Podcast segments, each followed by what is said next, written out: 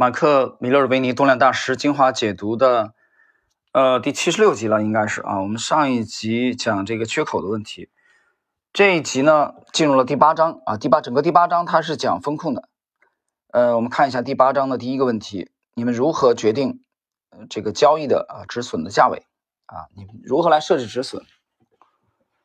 呃，马马克·米勒维尼回答：如果某一个技术的价位。啊，与我的这个风险忍受度啊相符合，那我会尝试着去抱牢啊我的这个持仓啊，直到技术形态被破坏为止。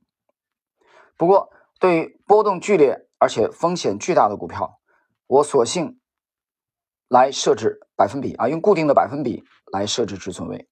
有的时候，我甚至将风险固定在。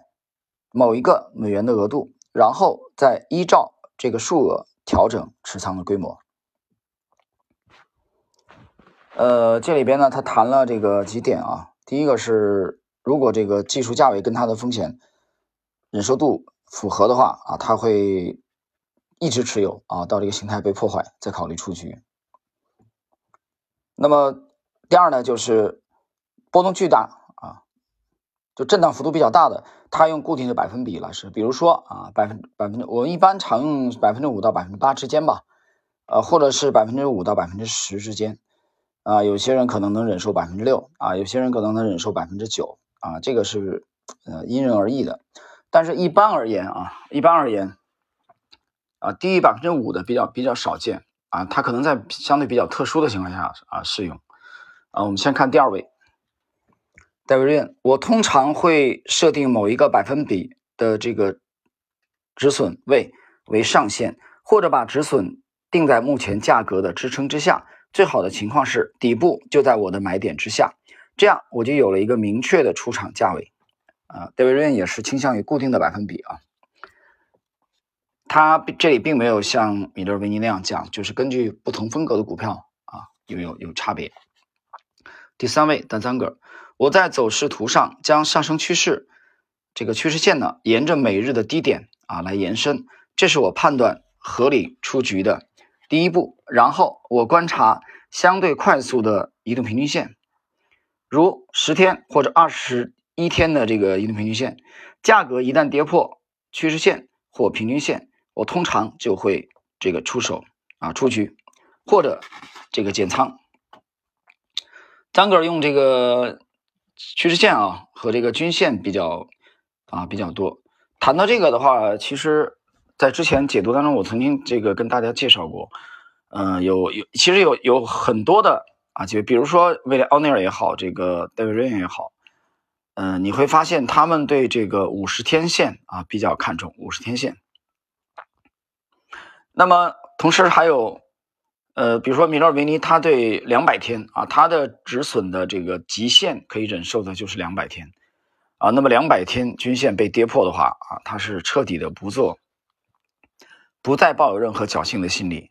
呃，在他著作当中曾经还举举了一个案例啊，是一位非常出色的这个基金经理。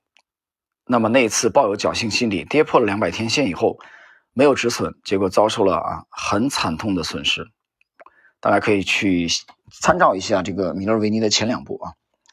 好了，我们看最后一位马克里奇二世。我会从我的交易数据着手，尤其是交易的盈亏的比例。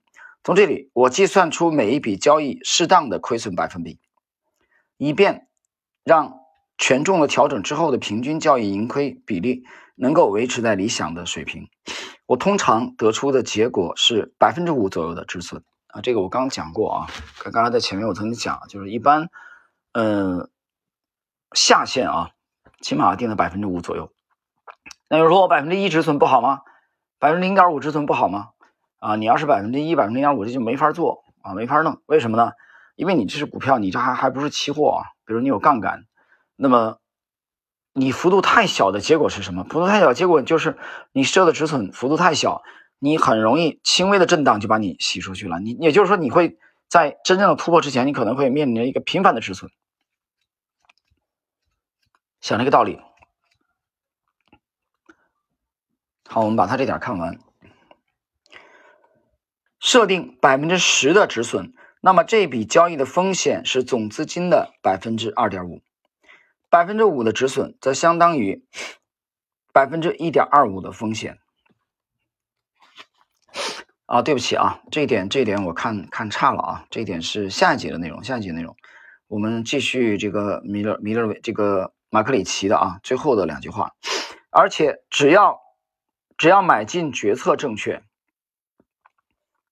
只要买进决策正确，而且市场走势理想，那么从走势图看来，价格通常跌到买点的百分之三到百分之十以下，形态就会被破坏。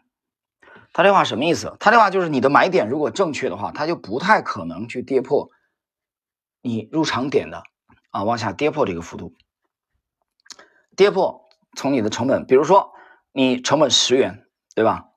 然后呢，你入场以后。它很快的就跌破啊九块七啊或者九块这个这个九块七啊或者九块，那就是跌到你的这个买入价的百分之三到百分之十以下。那换言之，如果轻松的就跌破了，呃，那你要考虑的问题是你这个买点可能是有问题的啊，是这样的。所以今天的第八章的开篇的第一节讲止损价如何确定啊，这个篇幅并不是很长。最后呢，我再谈两句。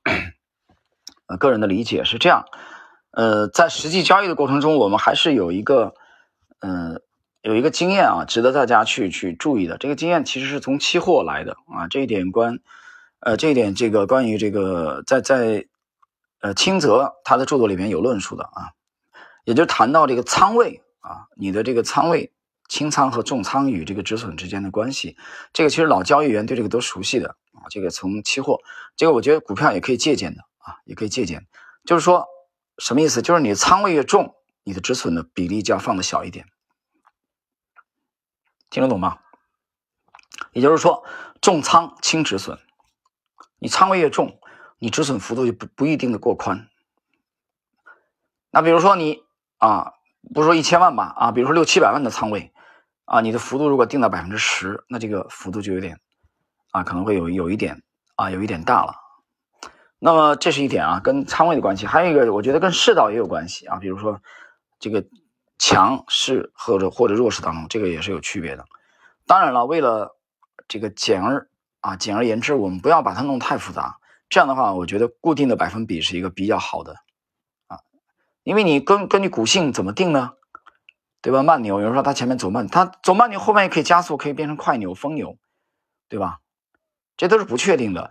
所以，像第二位戴维瑞恩和这个第一位米米勒维尼后后边提到的这个固定百分比，我觉得是一个比较啊比较清爽、容易执行的止损的啊这个幅度。一般我们是百分之五到百分之八之间啊，这第一。第二呢，也可以采用固定的单单个这种啊，趋势上升趋势线跌破，我直接就出局了，没什么说的。他不考虑百分比，或者重要的均线被击穿。啊，跌破，他也考虑出局，这也是一种办法，啊，好了，那么今天的时间关系，我们今天的这一集啊，谈止损第八章第一个问题呢，就到这里。